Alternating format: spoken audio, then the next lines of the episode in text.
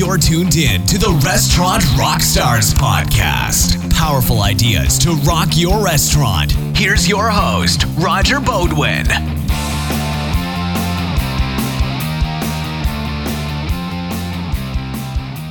Hey there, it's Roger back at you from Restaurant Rockstars, and I got something new for you. In addition to my weekly live podcast, I'm doing something called Roger's Top Tip of the Week.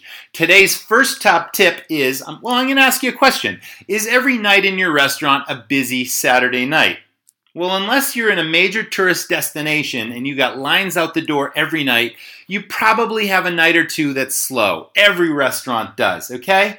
And if this is the case, you might need to explore closing a night or two in your restaurant. Why would you close? Well, it's a really simple answer to that. You might find out that your restaurant will lose less money being closed than open. So, how do you find out? Well, with basic math, okay? We're gonna do what is called a daily break even exercise.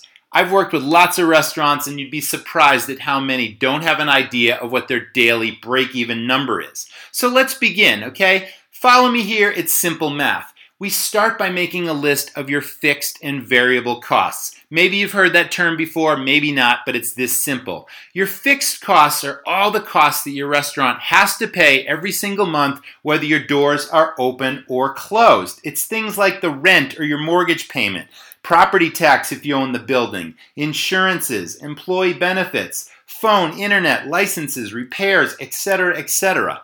By contrast, variable costs change with your volume of business. Things like payroll and your cost of goods are your biggest variable costs. If you're having a slow night, you obviously have less, less staff on than when you're busy. And you're obviously using less product that you bought and the rest stays in inventory. Credit card processing fees also vary with volume of sales, as does your usage of heating oil, propane, utilities, etc. You got that? Fixed and variable costs, two different lists.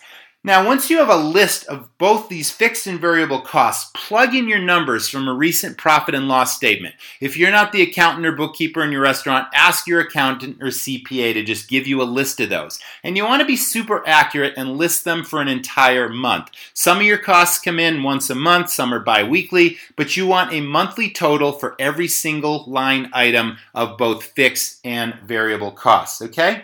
So, for your cost of goods numbers, you're going to make an estimate based on your food and beverage cost percentage and your sales from a typical month.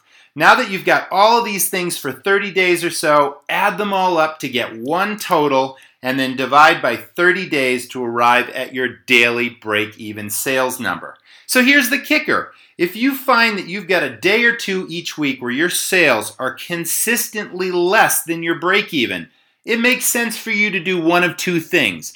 Try a new promotion to drive business on those slower days. If you've tried that and you can't really seem to drive business, then it makes sense to close, okay? Strongly consider closing on those below break even days. But remember, consistency is super important to your customer. So once you've made this decision, stick with it. All right? That's my tip for today. So you need to know the value of this exercise, what your daily break even is, and should your restaurant remain open or should you close? So, for more helpful advice and lots of free tips and content, tune into my podcast, Restaurant Rockstars Podcast, top tips of the week, and all the free information at restaurantrockstars.com. And I'll see you next time. Thanks for listening to the Restaurant Rockstars podcast. For lots of great resources, head over to restaurantrockstars.com. And while you're there, download a copy of the book, Rock Your Restaurant. It's a game changer. See you next time.